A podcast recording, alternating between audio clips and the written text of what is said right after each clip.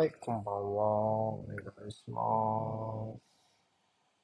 す。はい、こんばんは。すいませんね、ちょっと土曜の遅い時間、あ、で、木曜の遅い時間にね、えーなりますけども、えっと、ちょっとやらせていただきますからね。ちょっとね、本当は先週の金曜日にね、やる予定だったんですけど、僕の都合でちょっと延期になっちゃってごめんなさい。というわけで、えっと、一周ずれてる感じになりますね。えー今週第3節のなので、えっと、先週、先週末ね、2週間前の週末のね、えっと、試合振り返っていこうってことですね。はい。はい。というわけで、代表リーグですね。ちょっと、僕は、ちょっとチャンピオンズリーグの記事の下書き作りに疲れてしまったので、この配信がもう休憩代わりというか、もはや。喋れる？みたいな。まあ、これ人と喋れでるみたいな組んで。るスケジュールだからね。ん？まあ、これ込みで組んでるスケジュールだからね。いいことあるからね。そうね、まあちょっと、そうね、シール、シールをなるべく多く見たいから、やっぱ、一回全部ぶち込むんですよね、下書きにね。そのせいでちょっと、はい。今、第4節の途中までは終わりました。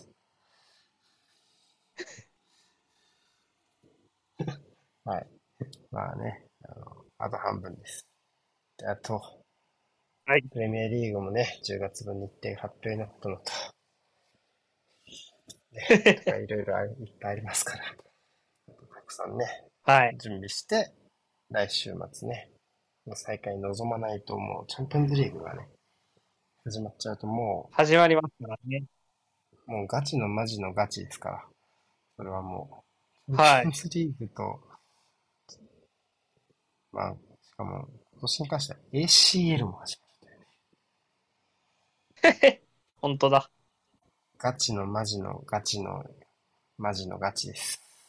だからね、しばらくは。過密日程だね。はいもう、もう、本当に、頑張りますよ。できるだけ、できるだけ。はい。はい、というわけでやっていきますよ。えー、2週間前なんで、ちょっと忘れてる人もいるかもしれませんけども、えー、第3節です。というわけで、まずは、チェルシー対ルートンからですね。はい。この時点で、はいチェルシーは、まあ、ここ2試合で勝利がない状態でした。で、えー、フライデーナイトにルートンとの試合でした。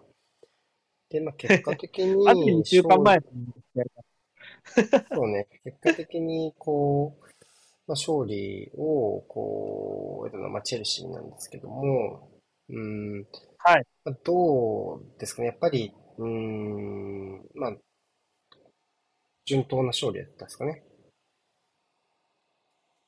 そうですね。多分この時の配信でも触れましたけど、やっぱり結構お堅いチーム、まあ中盤と、まあ、いわゆる中央の部分、3センターと3センターバックのところが、やっぱお堅い感じに今仕上がってるので、先制点の有無っていうのが大きく現状を左右するチームかなっていうところですよね。うん。うん。まあ、そういうところと、あとは、まあ、ツートップですか。今、現状、おチェルシーを牽引してるっていうのは、特にこの試合ではかなり、えーっと、好調が光ってましたけど、スターリングとジャクソン。はいはいはい。どうですか？この二人の印象については。そうですね。まあ、特にやっぱスターリングの好調さっていうのはやっぱこの試合に如実に現れていたと思っていて、まあ、ツートップとは、まあですけど、スターリングはやっぱ比較的右に流れながら仕事をすることが多いんですけどうんうんうんうん、そういったこの試合に関してはやっぱりグストとの関係性がやっぱ良好で、そこからうんうん。得点を得ることねもできていますし、うん。まああとはジャクソンに関しても、ぱ強さと速さはある。特にやっぱりトランジションの局面だったりで、あの、自分の周りにスペースが多い状況にやっぱ強い印象を受けますし、まあだからそういう選手午後の特性を考えた時にも、やっぱりこのまあ、五分の状況で先一歩前に出たいよねっていうのが今のチェルシーの印象としてやっぱあって、まあ、この試合はそこはやっぱりね、あの、うまく運んだ試合だったのかなと思いますね。そうね、この構造で言うと、まあ、スターリングまあ基本右に流れる形になってくるだろうし、左の大外はまあチルウェルが賄えるでしょうから、そういうところ行ってもちょっと左右非対称ながらも、まあ、バランスを取れてるのかなって感じは見受けられるかなっていう気はしましたね。まあ、前節に比べると、ウエストハム戦ね、ウエストハム戦に比べると、この前の試合ね、えー、に比べると、そのツートップ頼みってところは、まあ、多少減ったっていうのは、相手の関係もありますか？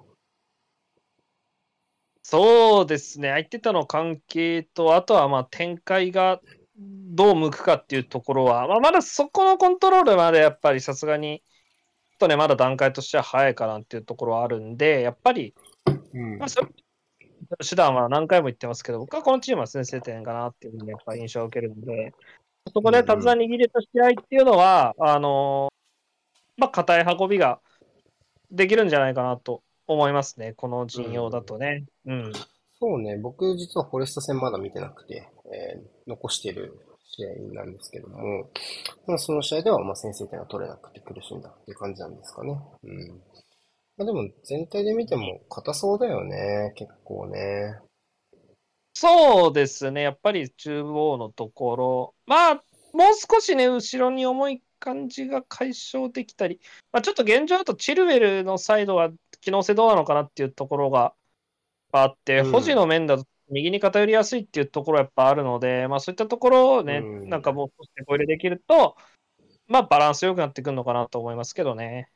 そうだね、塩素の使い方もちょっとまだ探ってるかなっていう気がするし、ギャラガーとの関係性とかも含めて、ここにだってさらにラビアも入ってくるわけでしょ？うん。ちょっと中盤の構成のところは、悩ましいっていうのと、まあ、若干個人の印象、個人的な印象だけど、あんまりポチッティーノっぽくない中盤かもなともちょっと思ったりもするので、あの、働き者というよりはクリエイティブよりな気もするので、うん。ちょっとそこら辺をどういう発想で組んでいくのかなってところはちょっと気になるかなと個人的には思っておりますが、ルートンはどうですかね？ちょっと、風穴を開けるには相手が硬すぎましたか？そうね、やっぱり、この、2トップと3センターの突撃がどれぐらい、ね、その揺さぶりが効くかっていうところがやっぱり現状、そこで揺さぶれるからこそ、このウィングバックの火星みたいなところにつながっていると思ってて、うんやっぱそこは今、壁になってるかなっていう印象がルートンはありますね。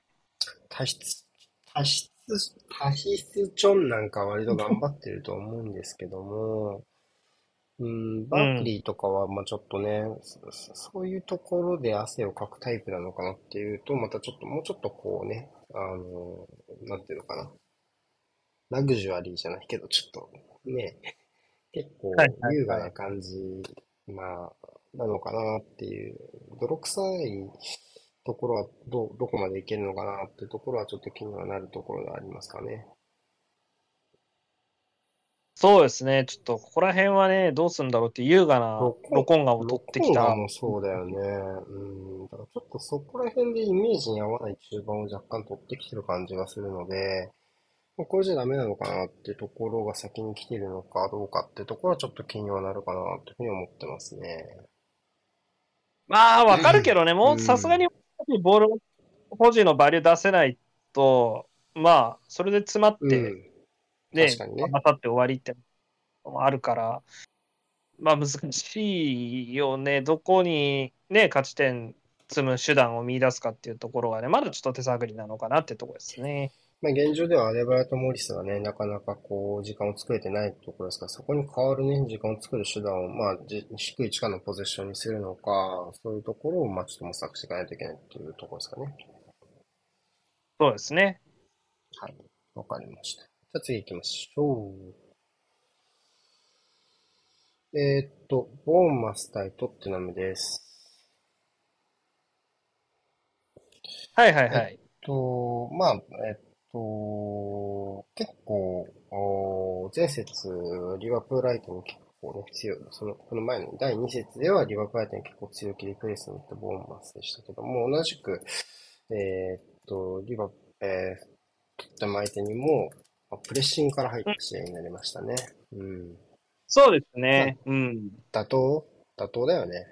このそうですね。妥当も妥当だと思いますね。まあ、やっぱちょっとそこのプレスが気味だったことで、やっぱスパーズに早い時間からぼ流れがいったと思うし、あの、まあ、スパーズは、結あの、これが早かったと思いますね。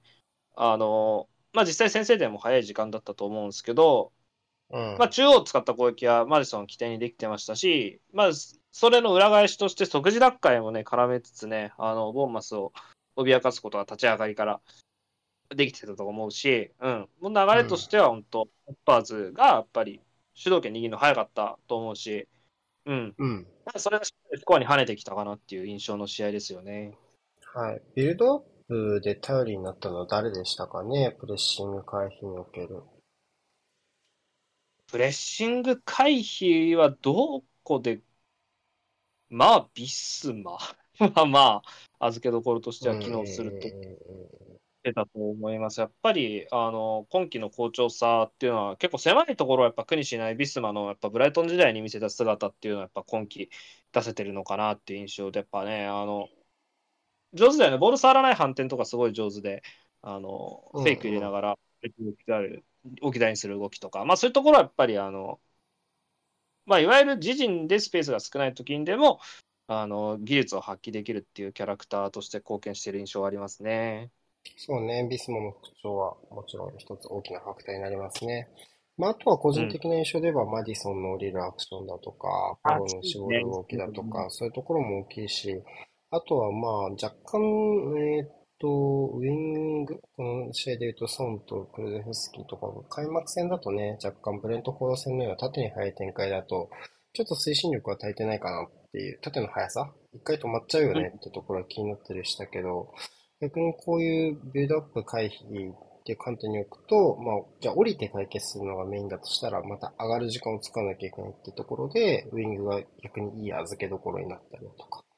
まあ、やっぱりそういうところの特性が少しずつ噛み合いながら、まあそうなるとね、ウドジェの攻撃参加のタイミングもね、そん、そんに絡めて増えていったりとか、あーで、できて、出てきてますから、そういうところのちょっと選手個々の特性がね、あの、なんとなく噛み合ってきたのかなっていうような風には、あ見えてますね。で、マディソンはこの試合の先制点、オフザボールはこれ裏抜けでしたけども、どう？俺個人的にマディソンってこんなにオフザボール上手だったんだって、ちょっとうならされた試合だった感じでもあるんだけど。確かにね、こういうゴールのパスを出す側だよね、どっちかっていうとね、マディソそうンはそうね。そうそうそうそうそうそう。だからねそういう意味では、うんうん、今までに比べると、その、うん、ちょっとと、レスター時代とイメージが違うような、あー攻撃攻撃のところの引き出しをどんどん開けてってるんで、なかなかちょっと、おーおー予想以上の、うん、働きをしてるなっていうのが、あーいう意味でちょっと驚き、ももちろんいい選手なのは知ってたけどっていう感じですね。そうね。うん。うんうん、そういうところでした。どうですか？ボーマスからするとちょっと反撃のところは物足りなかったですかね？そうですね。まあ、早い攻撃、ね、縦に急ぎつつ、散発的にチャンスはあったりはしたんだけど、やっぱちょっと試行回数的にはね、やっぱちょっとこの試合を動かすには、やっぱ、には足りなかったかなっていうのは、やっぱありましたね。うんそうね、ククライファートを軸に結構ね、中盤ぐらいは盛り返したんですけど、左サイドペリシッチ入れたあたりからね、スパーズがもう一回盛り返して、えーうんうん左サイド復活したところから、まあ、あウドジェの折り返しからね、えーっていう形になりました。ね、うまいゴールでした。うん、なかなかこう、うん、試合の途中でね、流れを変えるっていう観点も、ともあーまあ、初手のプレス回避ってところでも、ポストコクルーはよく、うんやってるんじゃないですか、ここまで。そうですね、まだまだね、あの、やっぱり、一の型感はありますけど、まずはやっぱでもそれを、ね、お披露目しつね、できたっていうのは、やっぱね、滑り出しとしては上々だと思いますし、まあ、ここからね、あの、まあ、いわゆるメタが回った状況から、状況で、まあ、どうなっていくかっていうところも含めて、まあ、むしろそういう段階に目が向くぐらい、まあ、現状はうまくいってるのかなとは、やっぱ思いますよね。うん。気になる点があるとすれば？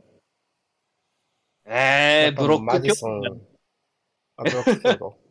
マディソン代役がいないのかなってところとか。かない選手かな、マディソン、ビツマ、ロメロ、まあ、このあたりは、まあ、もう現状スカットに大学はいないと言っていいかなと思うので、特にマディソンがね、一番きついのはね。地味な頭数バックラインがいないんじゃないダイヤは残ったんだっけ、結局。ライヤーは残ったんじゃない？ダビンソンは出てったよね。出てたねれた。よね。でまあ微妙にバックラインが一人なくなると大変。そうね、メルソン、ベベン・デイビス、ダイヤー、みたいな感じ？うん。ですかあ、でも、ECL もないんだっけ？根拠は。ヨーロッパないいよね。な。うん。うん。ってなると、もう、カラボンも負けちゃったから、しばらく週1なのか。ならなんとかなるかな。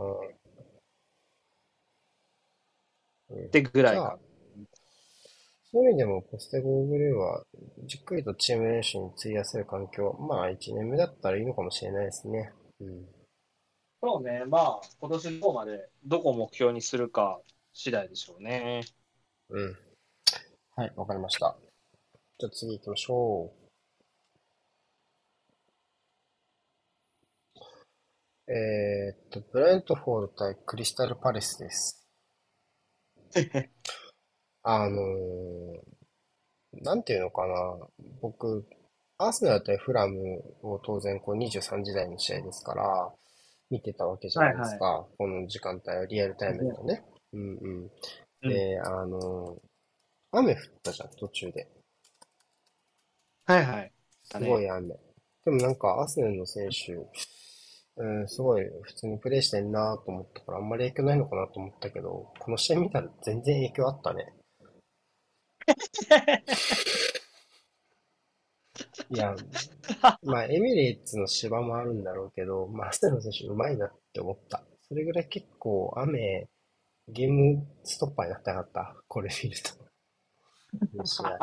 すごいその思い出が。もう、流れが重くなったよね、うんいろいろとね。うん、っていう感じでした。はい。まあ、クリス、あのね、ブレントフォードは、えー今節も、あ今節っていうか今年も、おそらくは、ビッグマッチは352で、えーまあ、同格ぐらいのチーム相手には433でっていう構え方になるんですかねっていうような、えー今運用しておりますね。この試合でも、この形で3トップを、うん、送り出すような形になりましたが、おなじみのフォーメーション同士でしたけども、ちょっと硬い展開になりましたか？まあ、硬かったかなと思いますね。まあ、まあパレスはうん。ね、ともう、まあ、キャラクターとして、まあ、このチームがかみ、なんか、組み合うと、まあ、こんな感じなんやろうな、っていう。うん。まあやっぱり、どっちのチームも前線が守備、特にサイドがね、守備をほぼサボらないので、なかなかボールを持つ側にとってはタフな展開になりますよね。そうね。そういう中でシャーデの先制ゴールはなかなかパンチの効いたものだったんじゃないですかね。結構ね、いきなり、大外からカットインして、そのままエリア入ってきてる。ですから、すごかった。うん。うん。大丈夫？あんまり、うん。まあ、今季調子良さそうよね、シャーデ。あ、良さそう良さそう。動きいいと思います。うん。うん。まあ、次のし、あの、第4節でもね、割と良かったと思うし、まあ、そういうところでなかなか、あまあ、昨年以上のプレータイムもらえるのはチーム事情のところもあるけど、まあ、それに見合ったパフォーマンスなのかなって感じは、えー、見受けられるかなっていう気がします。パレスス、まあ、た短期の攻撃は若干両チームとも多かったけど、パレスの短期攻撃は結構ね、あの、これまでだとやっぱり上位でも食えるような威力でしたけど、どうですか？まあ、エゼは、まあ、ちょっとそうだけど、エドワールはどう？うーん、やっぱこの試合だと本当に、エゼ一本足打法みたいな雰囲気もやっぱあったし、まあ、香港だからしょうがないっていうのはあるけど、やっぱ個人のところに、個人技にやっぱ、よるところっていうのはやっぱ、割合としてはなんかどんどん増してってるなーなんて思いながら見てますね。うん、ちょっとね、やっぱり、まあ、両翼もいい選手なんだけど、どっちかというとこうね、こう、かっちりしてる、硬質な選手ですから、まあ、ちょっと、うん、一人でボール預けで何とかしてねっていうのとはちょっと違うかなっていう流れの中で、まあ、雨が降ってきたと。いうところで、なかなか、うん、大変ですし、まあ、若干、僕、今季のブレントフォード、若干ちょっと押し込まれた時の守備の怪しさがある時が結構目につくなと思ってるので、うん、まあ、そういう中で、あ、アンデルセンの思い切った攻め上がりが構想しましたね。あ、やばかった。なんかもう、やけくそみたいな。うん、センターバックが一本で抜けてきて、点取ったからね。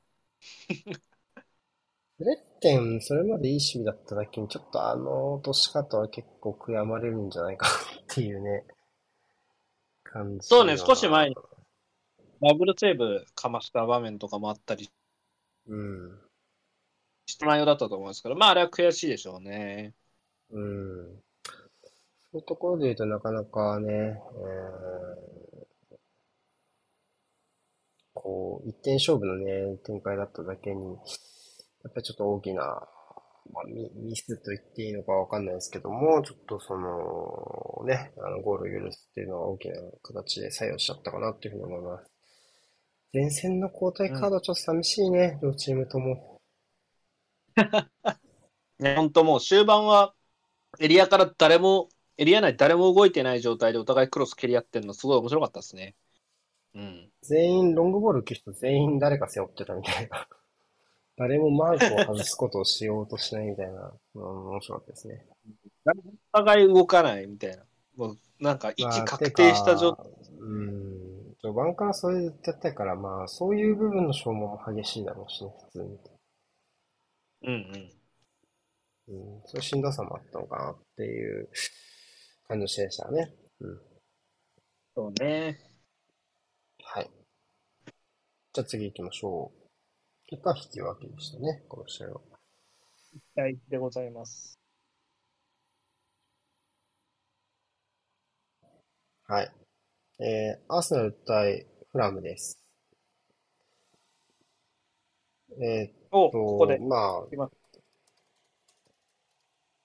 ユナイテッド戦の前の時点でですけども、アーセナルは16し、えー、直近の、うん、うん、エの16失点のうち12失点が後半のもので、前半に期している4失点のうち3失点が、まあ1分以内っていうね、ことですけど、この試合も1分以内の失点を喫してしまいました。うん、どうですかね？このあたりは、まあ、うん個人のミスで片付けていいのか、まあ、ちょっとシステマティックなところ、いるはずのところに人がいないっていうようなところが招いたエラーなのかなっていう気もしますけども、どうでしょうか？そうですね、まあ、坂のバックパス自体は結構なんか自信持って蹴ってた感じはするので、まあ、先場に戻したよっていう、まあ、うん、パスではあったんですけど、まあ、ちょっとその前の状況ですよね。まあ、立ち上がりっていうこともあって、フラムがまず一発、わっと来た中だったんで、まあ、ちょっと状況が、まあ、カオスだった中だった。そこでね、まあ、悪い方に出目が出たなっていうところは、んまあ、痛かったよね。僕らは配信で見てても、全然見てなかったみたいな。なんか、開始1分、いろいろ っていうのがね、ありましたね。そうね。溶け合わせるのはまず僕らの仕事ですから。っていうところなんですけども。ボーマスみんな、え、え、みたいな、なってた。はい。そうね。まあでもアンドレアス・ペレイラはすごい見事だったんじゃないですかね。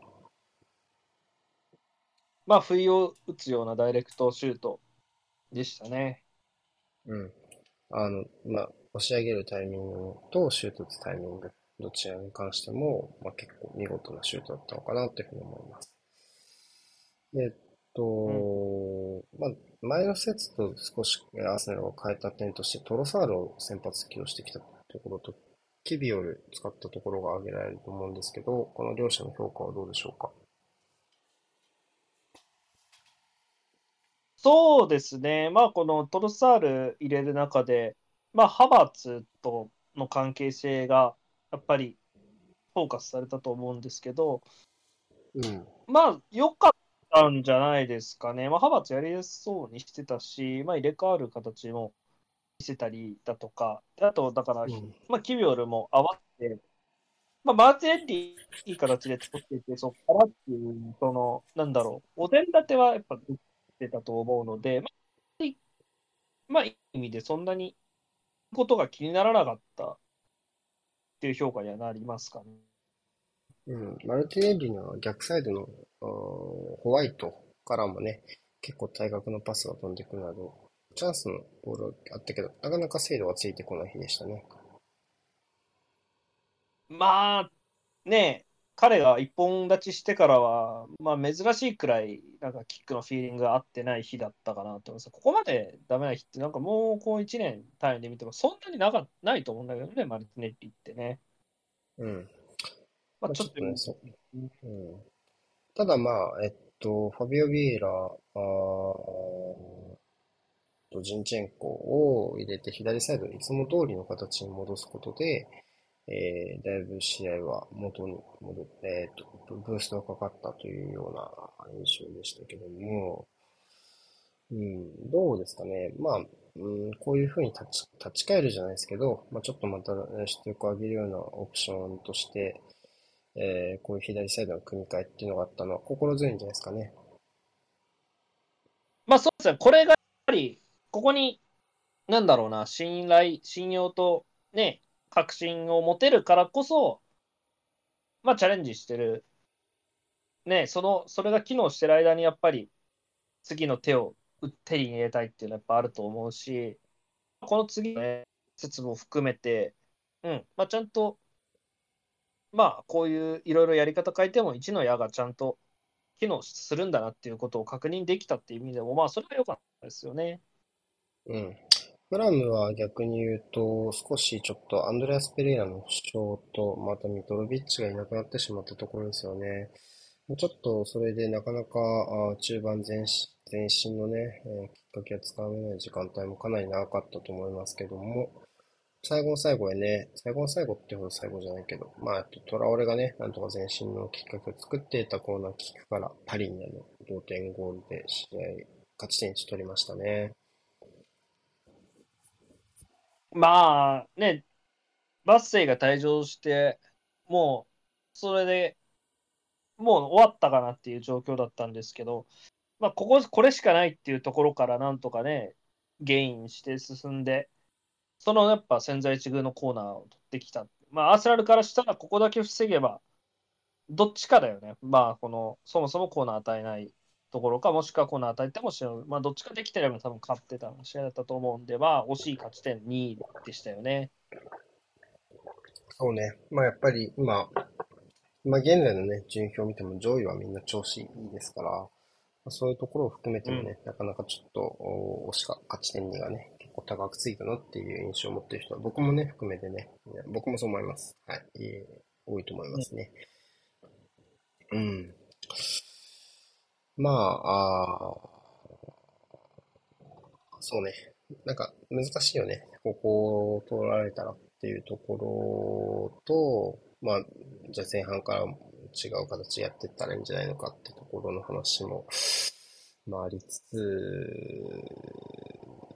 っていうところもね、結構いろんな意見の人もいるから難しいけど、この試合だとはね、そういう、いやいや、初めからね、こういうけ実験実験で勝ち点を落としたらもったいないじゃんっていう話もね、結構出てきてはいたけどね。まあ、でもやんないとしょうがないもんね。うーん、うん。はっていうと絶対やるべきう。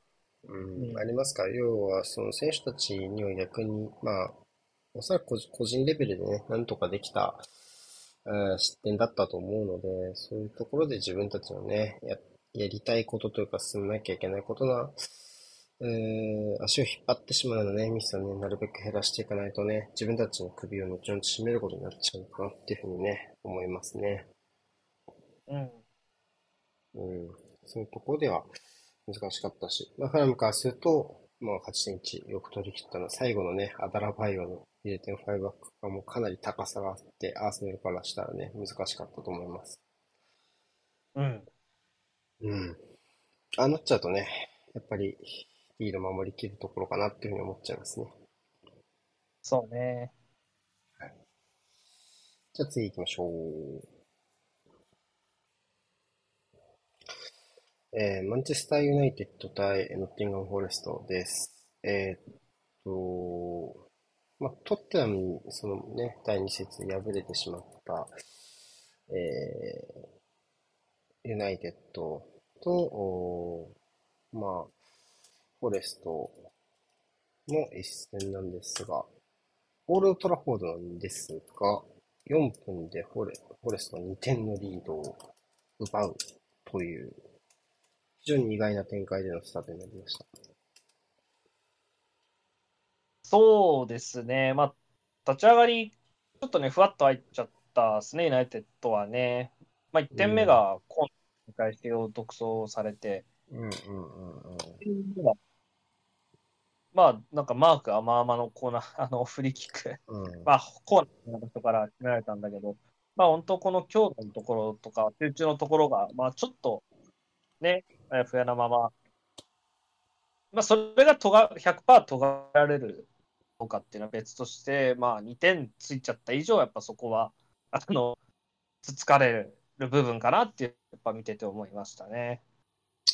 ファイブバックを壊すっていうアプローチにね、当然なっていくんだけども、2点を追いかける上で焦りもあったと思うけど、このブロック崩しの精度自体はどう評価しますか？まあ、そうですね。あの、フォレストがそう、この試合は、フォレストはフォレストでちょっと怪しくて、まあ、クロス対応の部分ですよね。まあ、要はサイド付近、サイドに近い位置から入ってくるボールに対する対応っていうのが、やっぱ、ね、ちょっと怪しくて、まあ、ユナイテッドとしてやっぱそこから、まあ、しっかりと点を得られたのかなっていうところ、まあ、1点目もそうだし、2点目はあれかな、なんかデザインセットプレーみたいな形で加藤が点取ったりとか、っていうところで、まあ、その外からブロックをつつかれ、外から入ってくるボールに対しての跳ね返しはちょっと甘かったのが、まあ、フォレストの誤算だったのかなって思いましたね。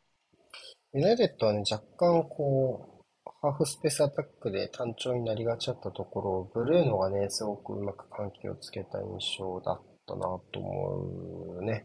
1点目のところも、ブブルーノがマイナスパスを受けたところで、えっと、裏を取る形になったのがやっぱり大きかったと思うし、えっと、あ、ミドルか。ミドルで結構、この試合あれか。ミドルでかなり、えっと、なかなかウィングが安定しないじゃない？今季のユナイテッドのデッキが。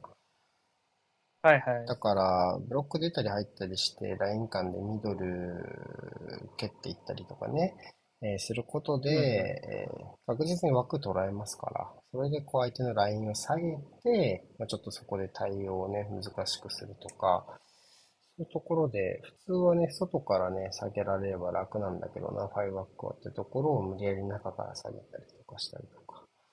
あとは2点目のね、フリーキックも、まあ、結構、うん、あざむ、あざむいというか、出し抜きましたよね、彼一人でね。っていう感じのね、えー、ところだったと思うし、結構ね、追いつくのに重要なファクターだったんじゃないかなっていうふうに思いました。2点の、えー2点のリードを奪ったのフォレストは、カウンターも含めてちょっと元気がなかったですね。青に消えちゃってたもんな、その後。そうですね、びっくりするぐらい、その後やっぱりチャンスを作るのに苦労したと思うし、うん。やうん。っぱ3点取られた後、開き直ったエランガが爆走してるのが、やっぱ一番、この試合、あの、うん。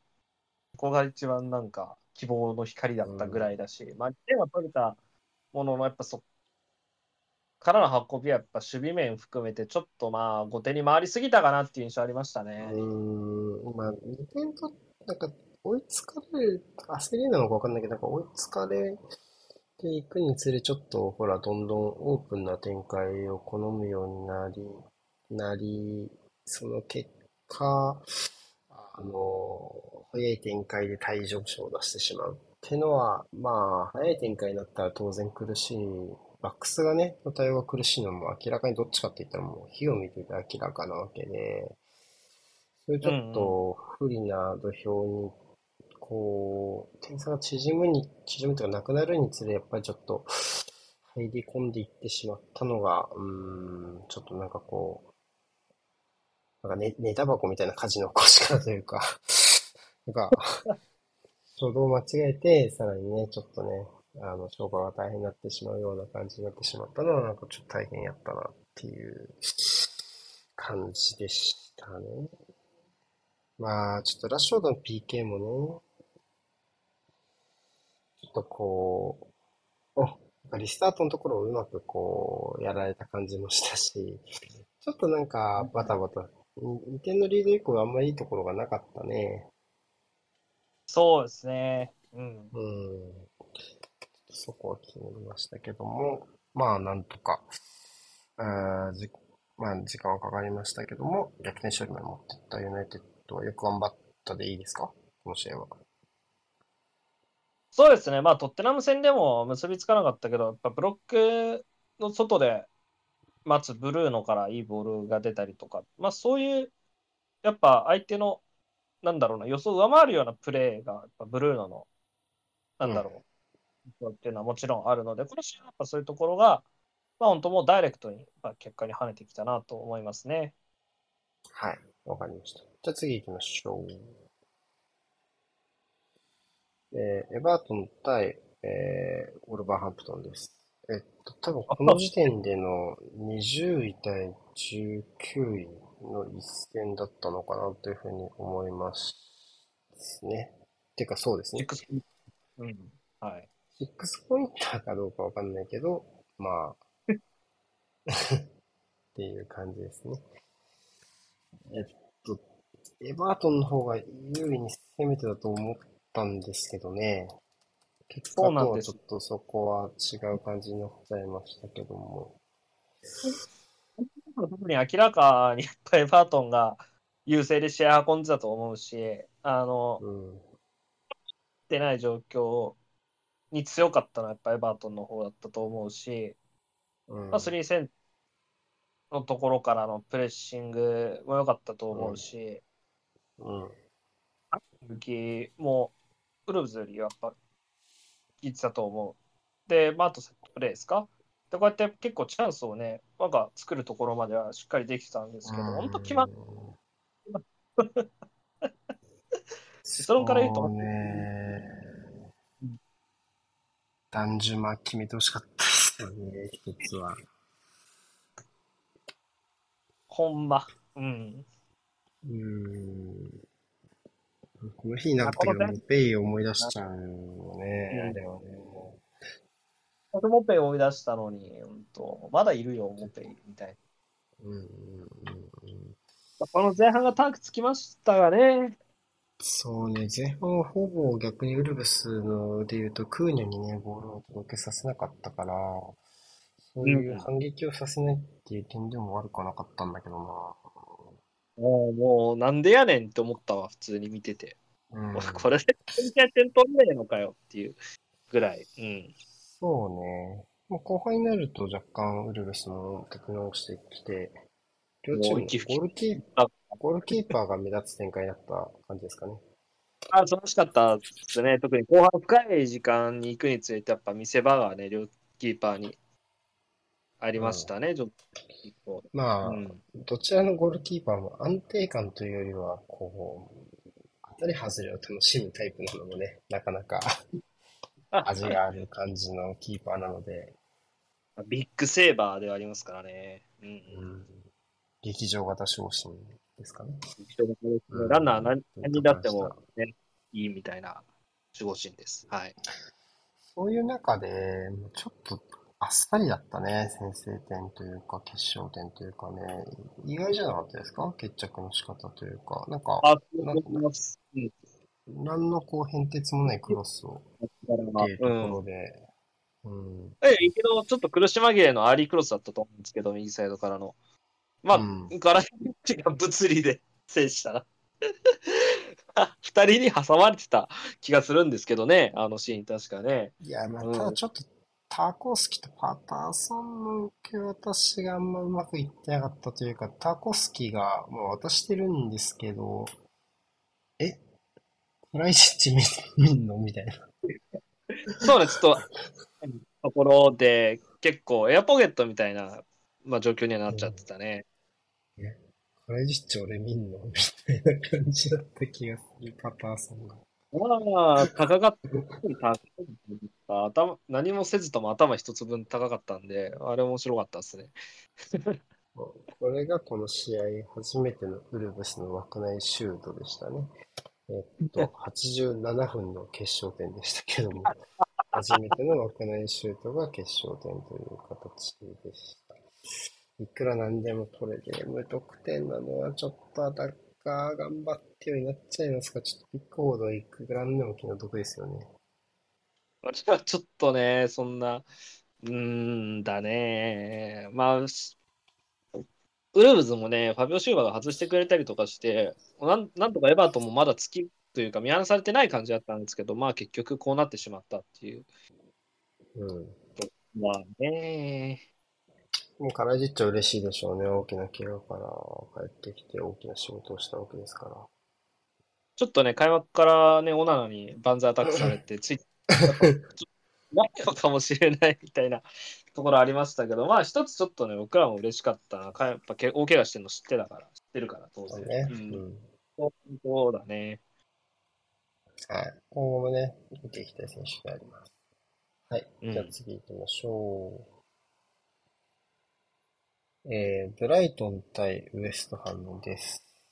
結構印象深い試合だったんじゃないですかね。一昔前の強かったウエスタムみたいな勝ち方だった。うん。えっと、一応この時間帯で言うと、まあね、ブライトンからすると、シティはまだこの後に試合をやる状況で、アーセナルは引き分けで終わってたので、前の時間帯ではね。えっと、うんうん勝てば、3連勝一番乗りっていう状況だったんですね。はいはい、そこのうね。時点で。そう、だったんですが、っていう感じの。試合でした。まあ、ざっくり言うと、ブライトンがボールを持ちながら攻略を探ってる間に、まあ、ガンガン、ガンガンでしたねっていう 展開だったんですけど、ど、ど、ウエストンは良すぎたっていいですか？まあ、ちょっまあ、ウエスタムが良かったことは、まあ、大前提として、まあ、ブライトンもちょっとこのウエスタムのブロック、どう穴開けようねっていうところに、やっぱり、まあ、手こずってたのも確かじゃないですかね。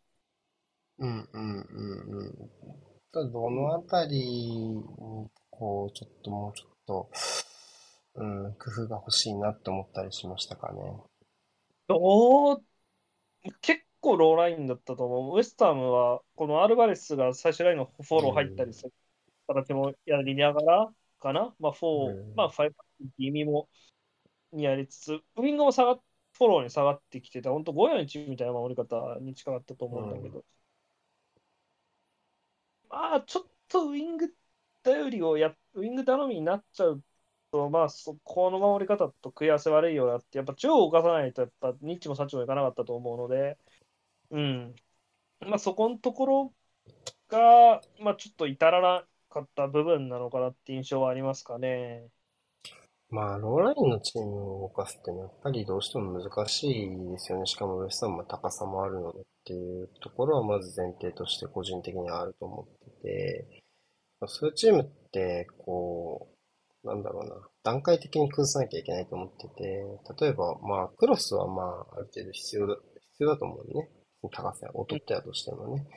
その前に、こう、高さを揺さぶるえー、要はラインの上下を揺さぶるようなアクションを入れる。例えば、まあ、ドリブルでもいいよね。ドリブルで奥を取るとかでもいいし、あるいはこう、インスイングで、要はその、まあ、ファーの裏とかに蹴るようなクロスを上げるでも、まあ、下がって対応しなきゃいけないとかあるよね。そういう形で、こう、クロスを入れるタイミングで、相手のラインがこう、上下し上下しつつ跳ね返す対応しなきゃいけないって状況を作るっていうのがやっぱ一番いいと思うんで、そのバランスで、要は跳ね返せるようなクロスだと、まあ、ちょっと意味がないかなっていうふうになっちゃうから、そこを作れるか。で、その時にラインがまあ下がると仮定すると、おまあちょっといろいろ出てくるから、例えばこの試合で言ったらギルマーのミドルとかいいのが一本あったりとかしたけど、ああいうのやっぱりラインをまあ確かドリブルで下げたところから作り出したと思うけど、そういうラインを下げる技を、おまあ何か一つ持ってって、それと何かを組み合わせるような形にしないと難しいだろうね。まあそのための手段がクロスであれば別に高さ、跳ね返されたとしても意義があると思うから、まあ、そういうつ、釣りでウイングの仕掛けとか、まあ、クロス上げるのを使えるかどうかっていうところが問題になってしまう、問題になってくるし、そういうところでウイングがじゃあ決めてに、決めてこいってなっちゃうと、まあ、ちょっと遠いなって思うね。例えばこの試合の三笘とかになるとね。うん。うん。1から10まではやっぱちょっと難しいよね。このレベルのウエストハムを壊せっていうのはね。うん。にしてもウエストハムのカウンターは素晴らしかったね。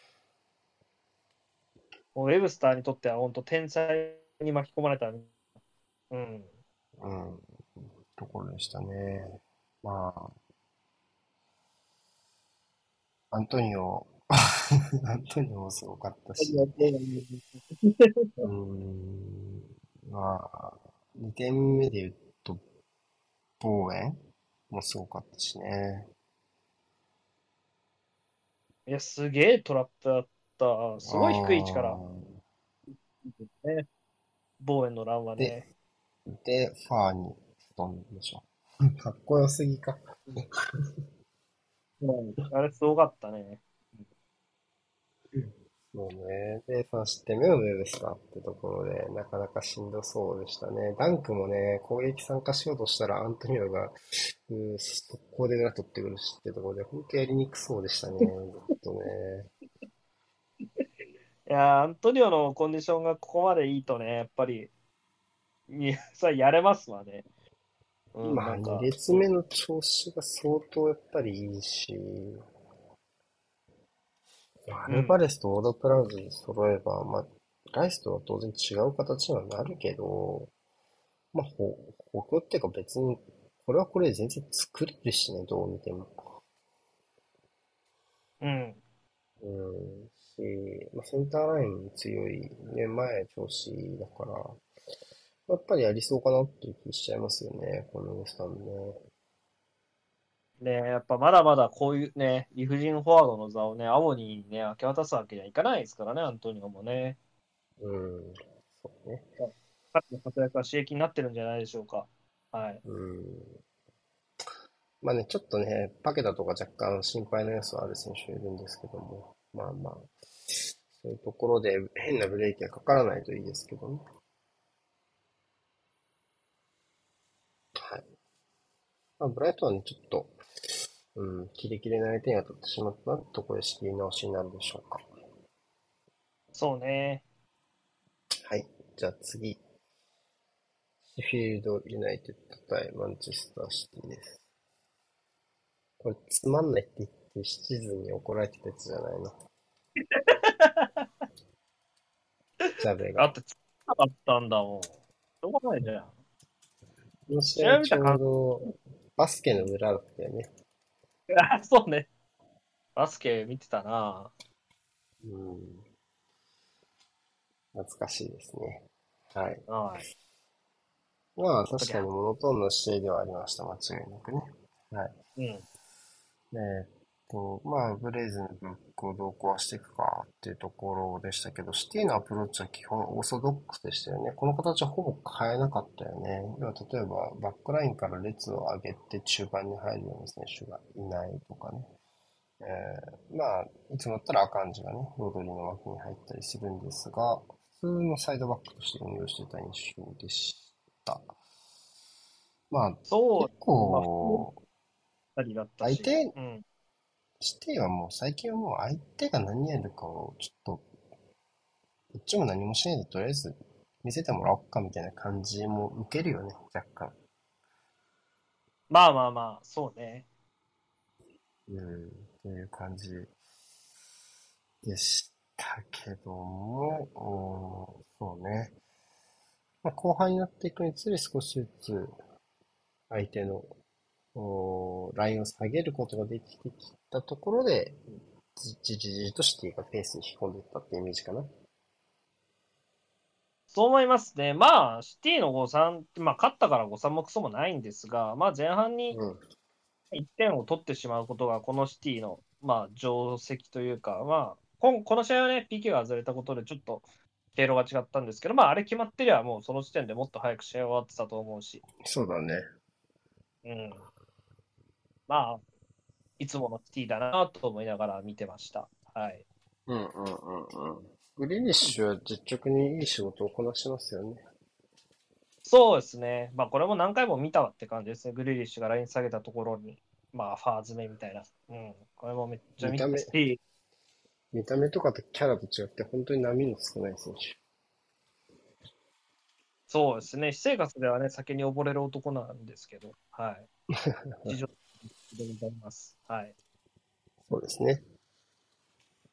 で、ただ、まあ、この試合はもう一悶着というか、ウォーカー周りの吸ったもんだがありましたね。なんか一人で、なんか主人公みたいな、なんか大立ち回りしてましたね、中盤ね。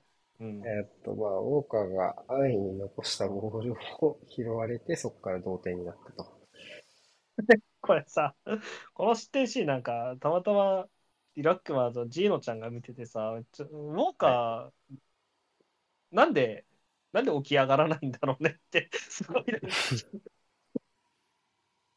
あ、そうね。その通りですね。人って、なんで寝たまんまなの、ウォーカーって俺に聞かれて、わ、わかんないって。面白い、面白いよ確かにそうだったよ。結構見守ってたもんな、あの体勢のまま。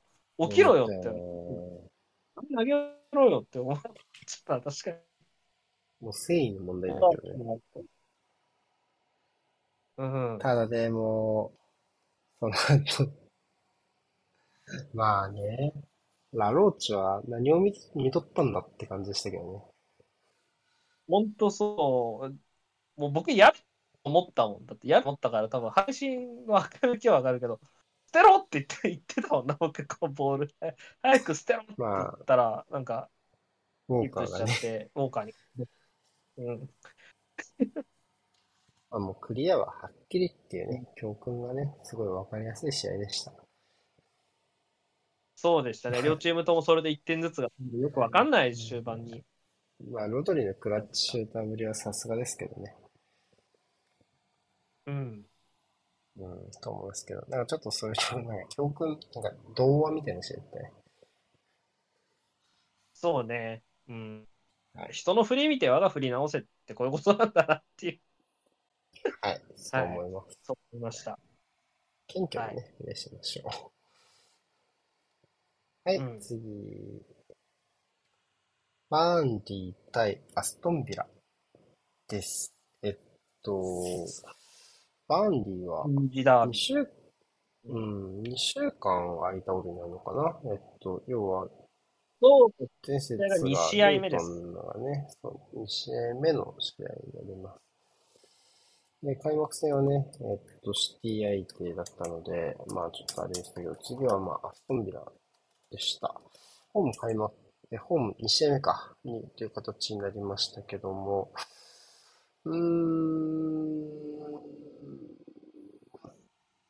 まあ、どうですかね。ちょっとなかなかこう、試合の展開としてバンリーに転がった時間は結構短かったのかなというようなうん。印象ですけども、どうでしょう？そうね、まあ、小切れにね、やってるとは思うんですけど、やっぱり、やっぱ試合の、試合の優劣の差になる、やっぱマンパワーのところは、ね、この試合に限らず、不足を感じさせますし、やっぱり、その点、まあ、まあ、バンリーは、まあ、保持もそうだし、まあ、プレスも頑張ろうぜっていうことをやってるんですけど、まあ、うまいこと餌食になったなって、エメリーの餌食になった感はちょっと出ちゃった試合ですかね。そうね、引き込んでのプレッシングっていうのは、まあ、エメリーすごい好きなところだろうし、うーん、なんかそういうところで、なかなかこう、ちょっと、特にパウトーレスあたりは、すごい、ああ、なんかこう、気持ちよくプレーしてるなっていう印象を受けましたね。ガンガン、ガンガンね、運びながら、うん。配球してましたね。気持ちよさそうにプレイしてましたね。うん。そうね。あとはちょっとまあ、バックラインの対応もしんどそうかな。バンリーは。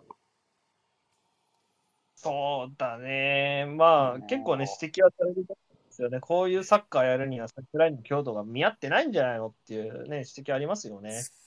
そうね、ちょっとやっぱり、まあ、諸角海全般だけどね、バンリーだけじゃなくて、ちょっと、ちょっと厳しい、厳しい。もう、これ、両方ともちょっとプレミアレベルじゃないか。っていうような今のところの出来だよね、正直言うとね。正直ね。うん。うん、ちょっとそういうところの難しさがあるな、というふうに思いました。あビラはどうでしたかね？若干今、あ要は、あミングスがね、ちょっと長いこといなくなってしまいそうな状況の中ですけども、えーっと、もうちょっと、お左右非対称の4-4-2というか3-4-3というかっていうのをテストしてる感じでしたけども、どうでしたか？そうですね。まあ、キャッシュを肩上げするような形ですよね。まあ、保持におい保持においては、まあ、3センターバックプラス、ティーニのウィングバックのような形で出ましたけど、やっぱこの試合は、なんかそう、外で自由を得たキャッシュが2点を取ってくるっていう、まあ、多分なんかさいこんな、ここまでは望んでないっていうぐらい、多分キャッシュが結果を、まあ、残してってところですけど、まあ、これちょっとね、なんかさ、是非を論じる前に、またこれ次の試合で結局、ジェオ・カルロスが怪我しちゃって、また4に、純粋な4に戻っちゃったので、ビラが。うーん。どうするかっていうのは、ちょっともう少し見たかった部分ではあるんですけど、まあこの試合ではそね選んだと思います。ねうん、まあ、ひエメリがやりたいとき、たまにやるこの、まあ、最後引いて守ろうかみたいなのを、なんか、よどみなくやってるのがすごい面白かったですね。なんかこう、なんか恩恵的。うんうん。そうね。結構、お当たり出すと止められない感じになってきてますね、ここまでビラはね。そうですね、開幕戦はね、本当どうなるかと思ったんですけど、まあ、まあまあ、普通にやれば、まあ、普通にトップ、まあ、トップハーフにはぐらいの感じだと思うし、状態的には。う。うんん。まあ、堅調じゃないですか。うん。そう思いますね。はい。じゃあ、ラストいきましょう。えーっと、あ、はい。ニューカッスル対リバプールですね。あ、そっか。これが残ってる週だったんだね、今週はね。はい。なかなか、前半で見た人びっくりしたんじゃないですかね。何があったと思うだろう。うん。そうだね。まあ、序盤は間違いなくペースに乗ったのニューカッスルでしたよね。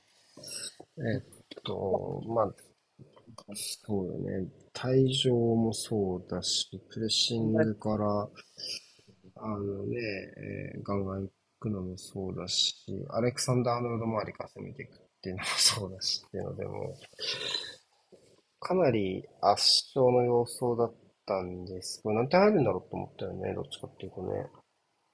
もうね、アーノルドが多めこ、あの、あの、なんか温情で退場しなかったのところから始まり、もうニューカッスルの試合じゃん、リオプールどうするよ、これっていうやっぱ状況だったからね、前半は。はい。個人の時間が10人でね、過ごすことになってしまったところもあったし、あとはディアス下げたも若干意外で、前を向いてね、仕掛けられる人がいなくなっちゃった分、推進力どうやって担保するんだろうってところとかも、結構不思議ではあったんですけど、ちょっと、な、うーん、なんか難しいね。ニュうん入荷するからすると、どこが反省すべきところなのかっていうのが、まずまあ若干こう、うーん、結果的に言うとやっぱり後半の出力アップ、交代選手の出力が全然上がんなかったのがまあ一番問題なわけじゃない？そうね。で、うんそ、そうなると、じゃあ前半にもうちょっと点取っときたかったねっていうふうにはな、なるはなるけど、でもあの前半の1-0で回してる感じって別にあの時リアルタイムで見てる分にはそんなに変に思わないというか、まあまあ、まあ落ち着いてますか、みたいな気もしないでもなかったから、なんか、ちょっとなんか後付け感もあるしっていうところで、なんか難しいなっていう感じを個人的には思ってるんだよね。そうだね。まあ、5-3だよね。なんであんなに交代始めたの？は60分ぐらいなのかな？まあ、そのぐらいの時間から、どんどん、どんどん動かしていく入荷するって、これはどうしたっていうのはやっぱり、出ましたからね、リアルタイムでもね。うん。まあ、一応ビラ戦とかは別に交代選手と例えばバーンズとかは全然躍動してたんだけどね。うん。ちょっとわからなかったし、まあ、ネタバレというか明日も話す予定だけど、さっき言っちゃうけど、これ次の説も続いたわけじゃない？この交代選手全然問題って。あ、そうだね。次のとあったね。いや、ちょっとなんか、まあそこ結構あっちり補強してたところだと思うし、結構、うん、重たくのしかかったなっていう気はしましたね。まあ、その、保持のクオリティとかはさておき、まあ、タフに動いてくれっていう意味で言うと、別にロングスタッフやアンダーソンは去年その、そこまでそういう部分で足を引っ張ったっていうね、印象もなかったですから、中盤としては。うん、まあ、上手かどうかっていうのはさておき、その、さ最低限というかね、これぐらいはやってほしいなってところで邪魔になってたわけではないしね。普通に彼らが入ることで、非保持のブロックがダメになるっていうのは、そこまでの印象は全然なかったと思うし、うん。なんか変なんだよね、そこがね。うん。うん、まあ、そういう意味では真のね、ゲームチェンジャーが相手のベンチにいたということですかね。俺たちのヌニェス。俺たちのヌニェス。ねうん。この配信ではね、結構ね、どうだろう。知ってるか結構僕、ヌニェスずっと好きでね。えーっと、まあ言われすぎっていうかね、まあちょっと見返してほしいな。まあもちろんアーセナル戦では困るんですけど、そんなことをされてしまっては困るけど、まあ選手としては好きなので、まあ結構ね、もう少しいい評価を受けてほしいなっていうことを思った選手なので、ちょっと嬉しかったりしますね。こういう形で逆転勝利したにね、貢献したっていうのはね。リバプールで、やっぱヌネスがいないとね、すげえ新規臭かったんで、去年のダメだった時のリバプールが。僕もその辺から、ヌネスくれよみたいな感じにやっぱどんどんなっていったので、まあ、まあ、よくも悪くもね、大駒ですから、ね、見栄えがいいんですよね。良くてもダメでもね。まあ、あとはチうんャチャンスは来るんだよね、少なくとも。そうね、彼がチャンスを持ってくチャンス。は持ってくるし、まあ、超うまいかというと、どうだろうっていう感じだけど、やっぱり、まあ、ボールをゴールに入れるっていうスポーツにおいて、なんか、うん、ボールをゴールにこう、とりあえずそっちに持っていくっていうのがすごい、いや、できちゃうよなっていう選手だと思うから、うん、なんかそういう選手ってやっぱり魅力を感じるし、まあ、やっぱウルグアイのストライカーらしいなっていうふうに僕は思ったりはするので、うん、まあそういうところですよね。で、まあ、だからこそ、やっぱりこういう10人で形どうこうよりもまずはそこやってよっていう姿勢には、まあ、強いわな。もうね。うん。まあ、後ろもね、まあ、どうしても強度的に遠藤を外せないけど、やっぱり、11人でもなかなかね、あの、ニューカッスルの厳しいプレッシングをなんとかするっていうのは難しい状況の中で、10人になったらね、より繋ぐっていうのは難しくなってしまいますから、そういうところでやっぱり、で、ディアスもね、さっき言ったけど、まあ、これはクロップが勝手にやったことではあるけど、さ、下げてしまったからね。ところで前線に大駒が欲しかったから、まあ、輝い、あの、まあ、ここまでかどうかっていうのは置いておいて、輝く舞台としてある程度整ってたかなっていう印象もあるんだけどね、個人的には。はいはいはい。そうね。うーん。ところも、まあ、あーあるのかなっていうふうには思います。他に印象に残った選手とかいますか？この試合は、後半持ち直したアーノルド ですかね。ああ、はいまあまあ、まあね、悪いなりにね、悪いなりにまとめるっていうのは、まあ、ベテランっぽいよねって話はしましたね。うんうんうんうんうん。まあ、バックラインもうまく対応したんじゃないですかね。その、大工がいなくなった後にね。いや、よく頑張ったと思いますね。まあ、10人なりに、うん。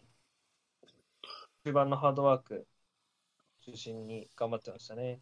まあ、これも次の試合ネタバレにもなっちゃいますけど、まあね、ファンダイクいない試合でも全然、えーディフェンスの出来が、まあ、やり玉に上がらないような内容が続いているっていうのは、まあ、いいことなんじゃないかなっていうふうには個人的には思うけどね。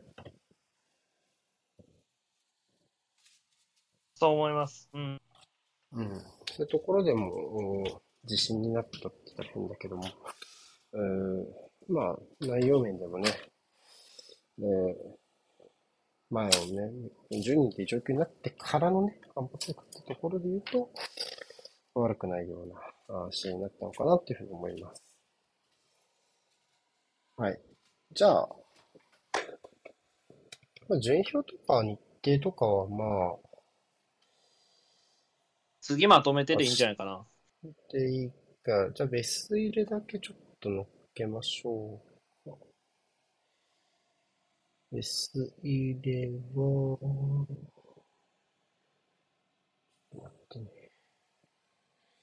はい。前線はね、結構選ぶの簡単でしたよ。ヌニエス、ローレン、スターリングですね。えーっと、まあ、ヌニエス外せないし、スターリングもね、攻撃を素晴らしく牽引しました。2ゴールですね。ボーエもね、あのゴールちょっと僕忘れられなくて、ちょっとあのゴール一発入れました。前線では、まあ、オンザボール、オフザボール両面で、あ、中盤ね。では、えっと、オフザボール、オンザボール両面でね、暴れもあったし、えっと、そのチームの心臓っているマディソンとブルーノの二人を選びたいのと、うーアーセナル相手にね、え一矢報いたパリーニャのところを選びました。バックラインは、まあ、ウォーカー外せないね、今節は。ところと、まあ、キャッシュ、キャッシュね、2ゴールからのキャッシュのところ。あとは、まあ、ウスタームの高い壁になった妻と、あと、まあ、ファンデフェンもね、こう、あの、まあ、守備のところもそうですけども、前半ね、えーっと、厳しいボーマスのマンツに対して落ちて対応してたのもね、いいポイントだったと思います。アリソンもね、当然苦しい時間をしのいだことで、えー彼が苦しい時間をしのいだことで勝ち点転がってきましたから、当然ここにね、ノミネートに値する。今節ゴールキーパーはね、結構多かったんで迷ったんですけど、まあアリソンかなっていうふうに勝ちにね、貢献したっていう意味で彼かなっていうふうに思いました。うんはい。というわけで、今節は終わりと。残りはね、明日やって、まあ、一週間お休みでって感じでいきましょ了解です。う。はい、じゃあ今日はここまでです。ありがとうございました。ありがとうございました。